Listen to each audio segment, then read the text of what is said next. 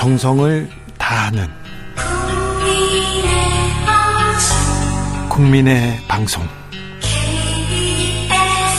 KBS 주진우 라이브. 그냥 그렇다고요.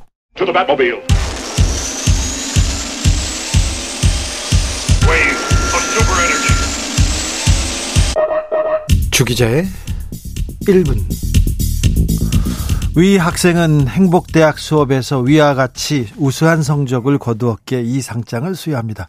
왜 상에는 꼭 위 학생, 위상 이렇게 얘기하는지 몰라요. 아무튼 25일 아주 특별한 졸업식이 있었습니다. 교복을 입은 칠곡 할매들이 졸업장을 받고 학사모를 썼습니다. 상장과 졸업장 받은 할머니들 덩실덩실 춤을 췄습니다. 이름도 쓸 줄 몰랐는데 한글을 배우게 해주셔서 참말로 고맙지요. 오늘 졸업장도 받고 상장도 받아서 너무 좋아해. 아, 반장 이 김영분 할머니 77살입니다. 89살의 추유을 할머니, 86살 이원순 할머니, 그리고 79살 권한자 할머니, 최고령 이종희 할머니는 91살입니다. 그런데 그런데 배움의 끈을 놓지 않습니다. 어려운 가정 환경 때문에 학교에 가지 못했던 할머니들 2017년부터 칠곡근 어, 성인 문해 교실에서 한글을 배우고 이 배움의 한 풀기 시작합니다. 편지 쓰기, 시 쓰기 숙제에 빠뜨리지 않습니다. 칠곡근 할머니들 개성이 담긴 글씨체 활용해 가지고 칠곡 할매 글꼴 보셨죠? 아, 너무 훌륭하죠? 아유, 가슴이 따뜻한 글씨체는 또 처음이에요. 할머니들 늦게 공부 시작했는데요. 남들보다 열심히 공부한 거 알아요. 그래서요, 저는 이 배움 더 이어갔으면 좋겠습니다. 대학도 가시고, 미팅도 하시고, 유학도 가셨으면 좋겠습니다. 무엇보다도 건강하고 행복하셨으면 좋겠습니다. 권인자 할머니가 쓴 시 한 편 읽어드릴게요. 내 마음입니다. 제목은. 권, 권안자 할머니네요. 권안자 할머니의 내 마음. 아이고, 너무 피곤하다. 마음이 너무 괴롭다. 하루하루 살아가는 게 진짜 더 고달프다. 그래도 학교 오니 좋다. 아, 힘들고 어려워도 너 보니 좋다. 어? 회사 오니 좋다. 학교 가니 좋다. 이런 얘기 듣고 하고 살아야 되는데. 지금까지 주기자의 1분이었습니다. 아우, 저 왼수 때문에 저 정치인들 뭐하냐 이런 얘기만 하고 있어요. 바버레츠 가시네들.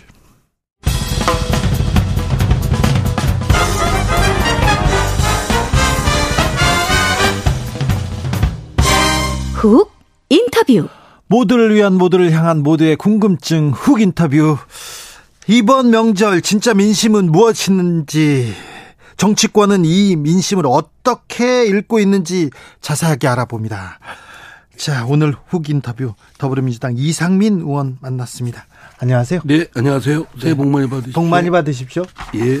의원님, 예. 의원님은 어, 민주당 내에서도 어, 욕을 많이 먹어요. 네. 이쪽 저쪽. 네. 예. 또, 또 국민의힘 쪽에서도 욕을 많이 먹고. 예. 어떻게 하면 인기를 얻고 어떻게 하면 칭찬을 받는지 알잖아요. 근데 왜 그렇게 욕 먹는 길을 가세요? 주진우 라이브에 자주 출연하면 될 것 같은데 네. 여기도 출연이 적다 보니까 잘 설명을 못 해가지고 설명을 하면 됩니까? 예. 네. 어, 자, 자, 저 설 연휴에 사람들 많이 만났을 거 아니에요. 예. 의원님 많이 사람들 많이 만나는 걸로 유명한데 어떤 얘기 들으셨어요? 아주 꾸지람 많이 들었어요. 예. 그리고 뭐 이쪽 저쪽 할 거 없이 국민들이 정치에 대한 불만이 그냥 극도로 팽배해 있고 정치에 대한 불만, 정치인에 대한 어, 저 비, 비판 이런 거는 뭐 예전에도 있었는데 진짜 더 많아진 거 예. 너무 빠진 것 같아요. 특히 양당에 대해서 네. 더불어민주당과 국민의힘 그리고 윤석열 대통령과 또 이재명 대표에 네. 대한 그 하여튼 날쌘 비판이 굉장히 아주 듣기 민망할 정도였고 예. 제가 뭐 변명하거나 또 상대 쪽을 뭐 비판하는 걸 얘기를 하면 딱 못하게 막습니다. 아 그래요? 듣기 싫어하는 표시를 확인해야 하고 네. 친한 사람들인데도 그래요. 네. 그리고 이제 특히 이제 국민의힘이나 윤석열 대통령에 대해서는 도대체 왜 집권했냐? 네. 아니 능력도 안 되는 것 같고 네. 근데 당내 자리 싸움, 권력 싸움만 계속하고 있고 예. 지난번 이준석 내쫓더니 이번에는 뭐 나경원에 이르기까지 네. 계속 누구는 안 된다라는 그런 권력 싸움만 하고 있고 대통령이 직접 개입하는 것이 징후가 뚜렷하고 예. 국 앞으로 국정 지금까지는 그렇다 하더라도 앞으로 국정을 어떻게 꾸려갈지 참 걱정스럽다라는 네. 게 이제 국민의힘이나 윤석열에 대한 비판이고요. 네. 저희 당에 대해서는 무엇보다 내로남불 뭐 위선적이라는 건 아직도 벗지를 못한 것 같습니다. 예. 민주당이 그리고 이제 이재명 당 대표에 대한 그 어떤 사법적 의혹에 예. 대한 그 민주당의 태도 뭐 이런 것들이 좀 객관화되고 자아 비판적이지가 않고 네. 매우 맹종이고 그냥 그 그렇다. 네. 어, 맹목적적이고 네. 어, 그 도대체 그러면은 국민 민심이 지금 어떻게 바라보고 있는지 예. 이런 건 도외시하고 조금만 살펴보면 알 텐데 네. 그냥 당 대표의 사법적 의혹을 맹종해서 비유하는 데만 급급한 거 아니냐. 네. 라는 점에서 상당히 좀 여전히 그 더불어민주당이 백, 아무리 뭘 한다고 그래도 네. 그런 것 때문에 가려져서 소구력이 없다. 네. 뭐 이런 비판들이 많았습니다.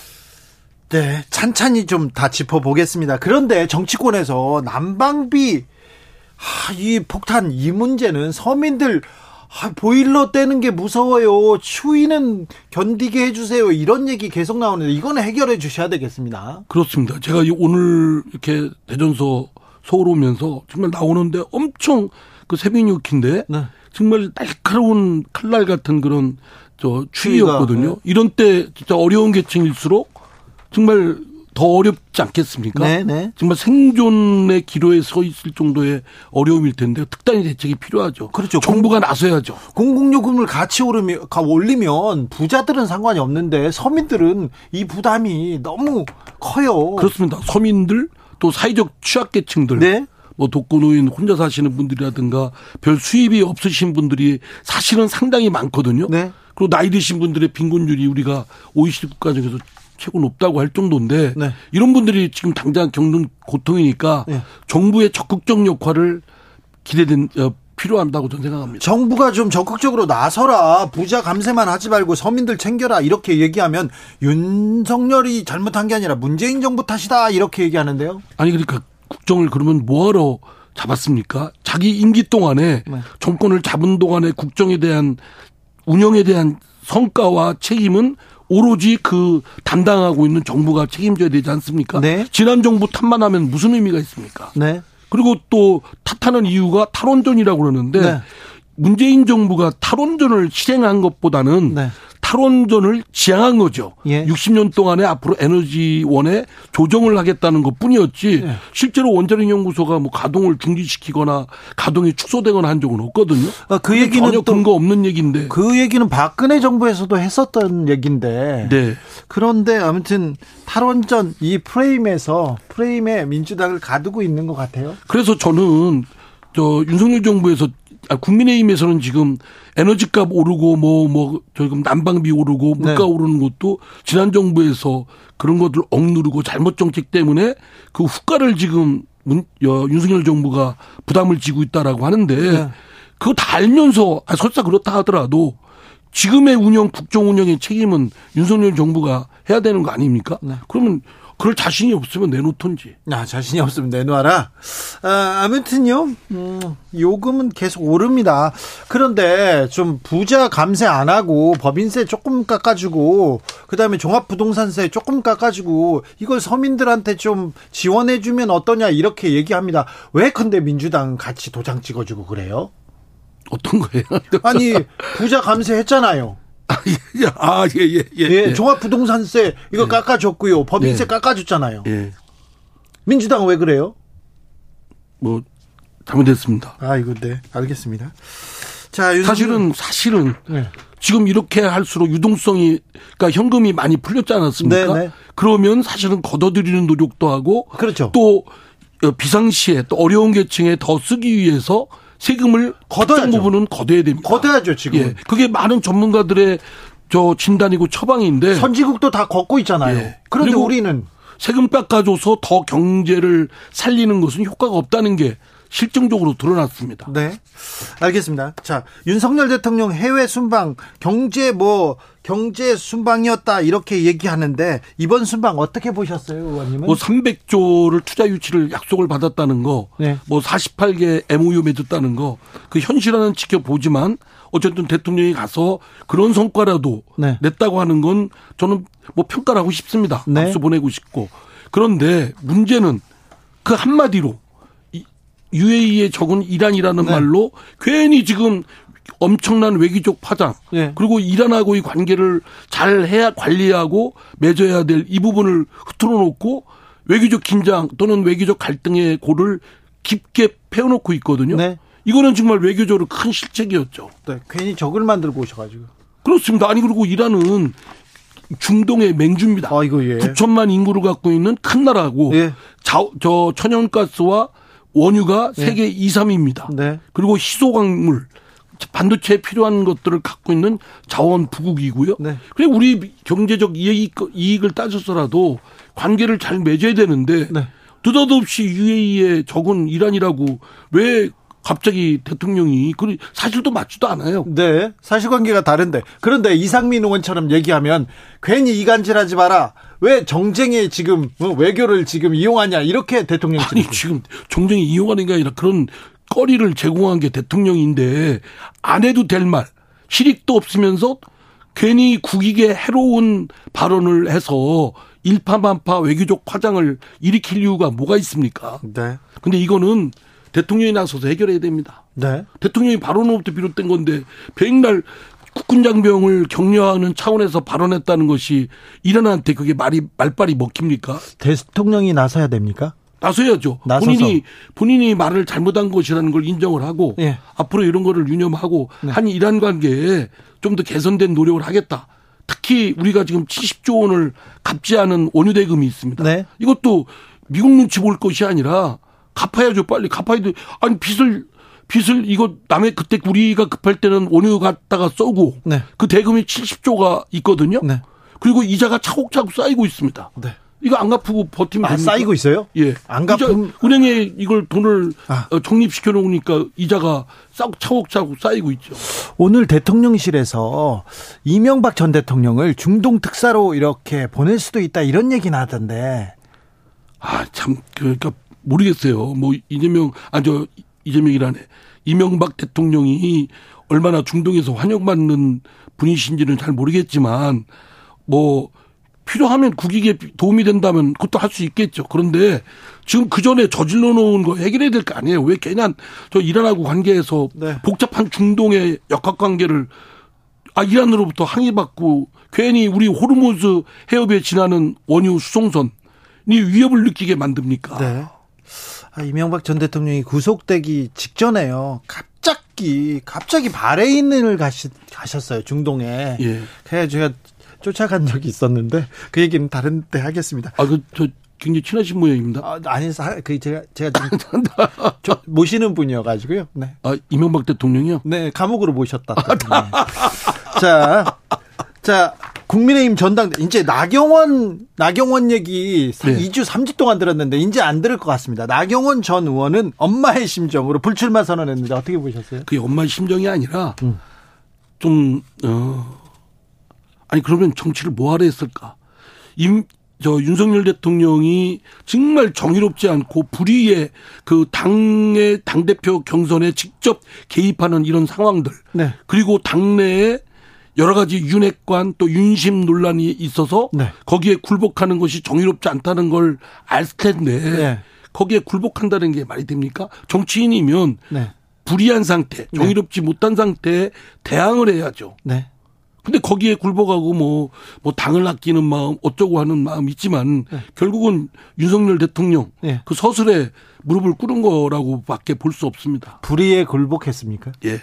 그렇게 보입니까? 아, 불이죠. 대통령이 어떻게 당대표 정당 민주주의가 여러 우여곡절을 겪었지만 지금 그래도 조금씩 조금씩 발전해 왔거든요. 네. 여야 관계없이. 예. 그래서 대통령이 아무리 정권을 잡아 대통령이라고 하더라도 자당의 당내 의사결정 또는 당대표 경선에 이렇게 깊게 개입한 적은 없었습니다. 그러게요. 아, 그런데 세상에 내놓고 막 윤심 논란이 있고, 아니, 나는 무슨 저 공산당의 저 북한의 공산당이 김일성 뭐 이런 김정일 이렇게 하는 건 봤어도 네. 국민의힘 우리 당의 집권 여당에서 뭐 윤심 이 논란하고 저 여당의 그 초선 의원들 40명이 연판장 돌려가지고 나경원 네. 의원 사과하라고 집단 그 린치가 듯 하는 그런 들 태도를 보고 네. 아 이거 굉장히 좀 무서운 기운까지 느꼈습니다. 무서운 기운까지 느꼈는데 그래도 북한 공산당하고 비교하는 건 너무 심하게 비판하시는 거 아닙니까? 그 정도면 굉장히 점잖게 표현한 거라고 생각하면 될 겁니다. 그래요? 왜냐하면 아니 저 일당 독재가 따로 있습니까? 특정인을 성역화하고 네. 맹종하고 그리고 이견을 허용치 않고 지금 당내 경선도 다른 사람의 경쟁을 허용치 않고 그냥 눌러버리고 네. 지난번 이준석도 그냥 비합법적으로 내쫓았고 네. 그리고 유 누굽니까 유승민 네. 뭐 전 대표라든지 네. 나경원 의원이라든지 이런 사람들의 그 당 대표 경선을 윤심을 작용해서 당 룰도 네. 경선 룰도 바꿔버리고 네. 아이 가관입니다. 아 국민의힘 가관이다 이렇게 얘기하는데 그래서 국민의힘 당권은 어떻게 될 것 같습니까? 저는 저 윤석열 대통령이 사실상 네. 지명한 네. 김기현 의원으로 결정되지 않을까 싶습니다. 그래요? 예. 그래, 그러게요. 이견을 내기가 좀 어려우니까. 그런데요, 국민의힘 보면, 어, 이렇게 가관이다. 국민들도 보고, 보기에 대통령이 지금 당대표 지명하는 거 아니냐. 이렇게 얘기를 해요. 민주당, 저 국민의힘, 그리고 잘 못한다. 윤석열 정부 잘 못한다. 이런 분들도 많고, 이런 목소리도. 그런데 왜 민주당 지지율은 왜 이렇게 지지부진합니까? 그러니까 민주당 말씀 들어봤더니요. 네. 민주당 제가 그래서 이제 윤석열 대통령을 비판하고 네. 국민이 비판하잖아요. 네. 그러면 더 이상 얘기하지 마라. 니네는 뭐 잘한 게 있냐? 뭐 이런 그런 니네, 얘기 많이 들으셨죠? 예, 그런 얘기 많이 들었습니다. 네. 야, 니네는 뭐 아니 저 이재명 당대표의 그런 사법적 의혹 부분에 네. 제대로 입장 정리도 안 되고 때로 몰려가고 그 이재명 당대표가 수사받 조사받는다도 때로 몰려가서 그게 국민을 위한 거냐? 국민을 위한 거라면 때로 몰려가든 때로 가서 힘자랑해도 좋은데 국민의 민생과는 관계가 없는 그런 문제에 더구나 개인 이재명 당대표의 그런 개인적 사법적 의혹에 대해서 여러 의원들이 가서 호위무사 역할을 하는 것처럼 비춰진 거는 굉장히 아주 비판이 세더라고요. 아, 그래요? 예. 이번에는 홀로 출석한다고 합니다. 마땅히 그랬어야죠. 그건 잘한 거고요. 이재명 당대표가 그 홀로 그 조사를 받고 또 변호인만 한 사람 대동하고 그리고 갈 때도 그 다른 의원들 같이 갈 것이 아니라 그 혼자 가고 이거에 우리 당의 당 지도부 원내대표 및 그 최고위원들도 또 당 의원들도 협조를 해야 된다고 생각합니다. 당 이재명 당 대표의 문제와 당의 문제는 철저히 분리해야 되는데 그 분리하기가 쉽지 않은데 예. 그러려면 최소한이라도 최소화시키는 노력을 해야죠. 아, 그래야 됩니까? 예. 제대로 입장 정리를 해야 됩니까? 예. 입장 정리를 못 하고 있습니다. 이재명 당 대표의 그런 지금 사법적 의혹이 네. 분명히 뭐 야당 탄압이니 이재명 당 대표에 대한 편파적 수사니 그런 징후가 많이 보입니다. 네. 그렇다고 해서 이 문제가 그것만 있는 것이 아니고 이재명 당 대표의 이미 개인적 영역에서 생긴 문제이니까 이 문제는 본인이 개별적으로 당대표의 지위가 아닌 개별적인 개인적 자격에서 또 법률적으로 정치적인 어, 방법이 아닌 법률적으로 대응을 해야 됩니다. 자, 당에서 민생 얘기하고 경제 얘기 하는데 어떤 이슈를 던져도 검찰 얘기로 가버려요, 민주당은. 그렇습니다. 여기에서 벗어나야 되는데 늪에 빠진 것 같다 이런 탄식도 나옵니다. 말하자면 검찰이 놓은 함정, 덫에 네. 빨려드는 거 아니냐. 근데 알면서도. 네, 검찰이 이 사건 불렀다가 다른 사건 또 부르고 다른 사건 기소하니 많이 이렇게 계속 돌아갈 거 아닌가. 이번에 소환 응하면 또 다른 소환을 또 소환장을 보낼 수도 있고요. 또 기소할 수도 있고요. 원래는 이제 피의자 조사받는 네. 대상이 되는 사람의 편의를 생각해서 네. 지역적으로 다르거나 사건이 여러 개가 있으면 모아서. 병합해서 네. 하는 게 맞는데 네. 그렇게 안 하려고 하는 검찰의 정략적 의도가 엿보이죠. 보이죠? 예. 그러나 그 문제 가지고 싸우면 네. 사실 본질이 뒤바뀌어 버리고 마치 수사를 회피하려고 하는 그런 것처럼 보이니까 저는 오히려 더 적극적으로 선제적으로 그럼 수사 한번 해라. 그럼 나가겠다. 네. 대신 철저히 당은 차단시켜서 당은 민생에 올인하는 거. 국민의 민생과 관련된 문제에 당이 온 역량을 투입하고 그 사법적 의혹을 벗어나는 문제는 이재명 당대표가 홀로 네. 좀 힘들지만 네. 좀 힘들고 어려운 길이지만 그거는 그렇게 넘어가야 된다라고 생각합니다. 홀로 민주당과 당 대표는 분리해서 홀로 넘어가야 된다. 그게 쉽지 않죠. 쉽지 않죠. 그러나 당의 그러한 어 이재명 당 대표의 사법적 의혹이 번지거나 네. 확장돼서 그 사법적 리스크 위험 부담을 당도 떠안게 되면 네. 그 다음엔 걷잡을 수가 없습니다. 그런데 이 리스크 음 어떤 어떤 정치적인 그 저 정치적인 입장에서 보면 그러면 이 사법 리스크 끌고 가야지 이렇게 생각하는 사람들도 있을 거 아니에요. 예. 검찰도 그렇게 생각할 수도 있어요. 예. 자 그러면요 내년 총선까지 이런 상황이 계속될 수도 있습니다. 그렇습니다. 그럼 그거는 어떻게? 제가 볼 때는 거의 예상 가능한 시나리오죠. 네, 그러면 어떻게 해야 예. 됩니까? 어쩌 오히려 질질 끌고요. 네. 오히려 손 제가 지금 말씀드린 대로 이런 때일수록 정치적으로 하면 정치적 논쟁만 생기고 정파적 대립 갈등만 반복이 되고 시끄럽게만 하고 국민들은 그렇게 되면 이재명 당대표의 사법적 의혹에 대한 굉장한 피곤증.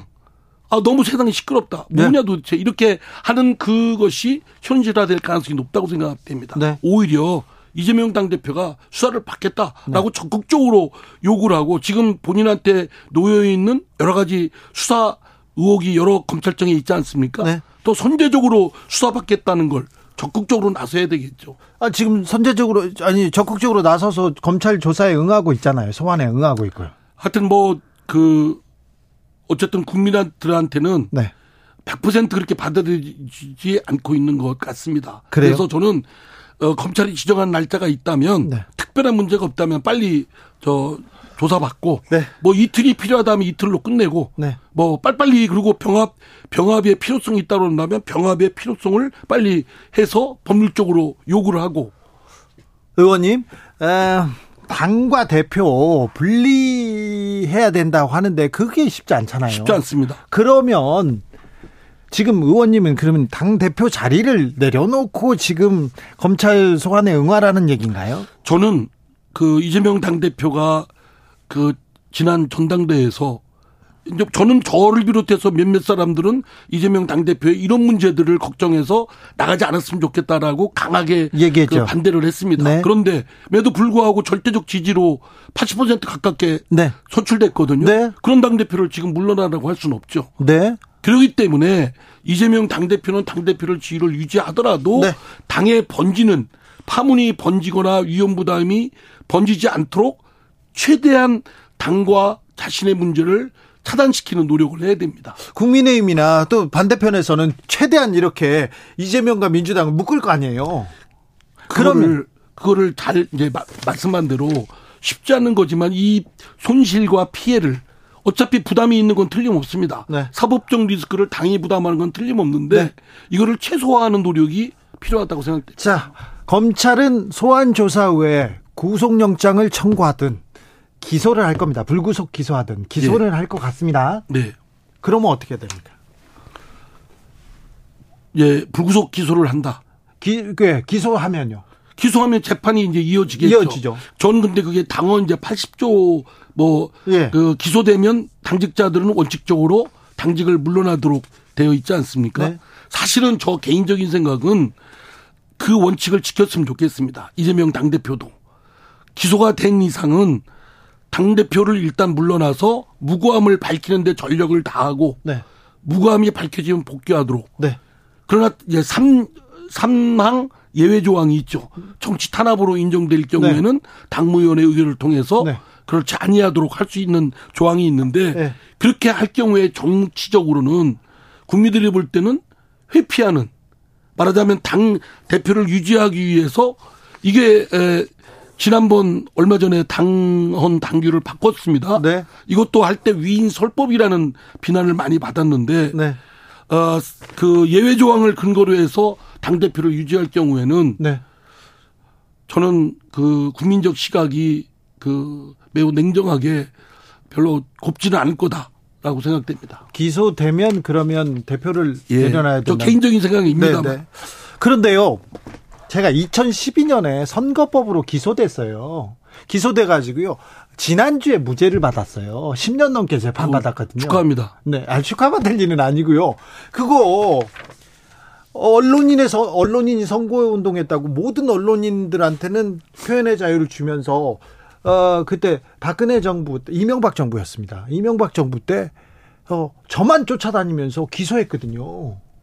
그래가지고 무죄를 받는 데는 10여 년이 걸렸어요. 아이고, 그 전에는 기사 쓰고 수십 건의 수십 건의 기소를 당했어요. 근데 기소 당했는데 이게 무죄였거든요. 무죄인 사건을 무죄 받으려고 그렇게 오래 걸렸는데 그때 정치 검찰이 저를 기소했다고 저는 생각합니다. 그런데 기소 당했다고 해서 제가 고만둬야 됩니까? 이렇게 기소당했다고 고만둬야 됩니까? 억울하다는 사람도 있죠. 있죠. 네. 근데 당원에 그러한 규정을 둔 거는 네. 당직을 가졌 일반 일반 당원이나 일반 국회의원이면 모르겠는데 네. 당직을 가진 사람은 어쨌든 자신의 사법적 의혹이 있어서 검찰에 기소까지 된 이상은 당직을 유지하지 않는 게 당의 손실을 리스크를 넘기지 않을 확선시키지 않을 네. 어, 걸 차단시키는 역할을 한다. 그런 어, 장치를 둔 것이죠. 이 의원님은 지금 이재명 대표 체제로 총선을 치르면 치르면 어, 선거 전망이 그렇게 밝지 않다고 보시는 거예요? 밝지 않다고 봅니다. 그래요? 예, 그렇게 생각하는 그 리스크를 의견을 가진 의원들이 네. 상당수가 많습니다. 그, 게 이제 저희들이 고민하고 갈, 저 걱정하는 접점입니다. 그 얘기를 어, 상당 중진 의원도 그런 생각을 할 땐 한다고 들었는데 중진 의원들이 이재명 대표한테 얘기할 거 아니에요. 얘기 전달 간접적이든 직접적이든 네. 전달 받았었겠죠. 네. 상당히 듣는 이재명 대표로서는 네. 그 말이 섭섭하고 고가울겠지만 어쨌든 이 문제를 당에 좀 더 피해를 손실 어, 위험 부담을 최소화하기 위해서는 네. 부득이 어쩔 수 없는 조치라고 생각합니다. 그렇습니까? 예. 민주당을 사랑해서 하는 얘기입니까? 그러면요. 제가 속한 당이고 네. 제가 그 당에서 국회의원을 오선에 이르렀고. 네. 예. 알겠습니다. 여기까지 들을까요? 예? 여기까지 들을까요? 아니 더 하셔도 됩니다. 시간 시간 다 썼어요. 네. 더불어민주당 이상민 의원과 말씀 나눴습니다. 감사합니다. 네, 감사합니다. 교통정보센터 다녀오겠습니다. 임초희 씨.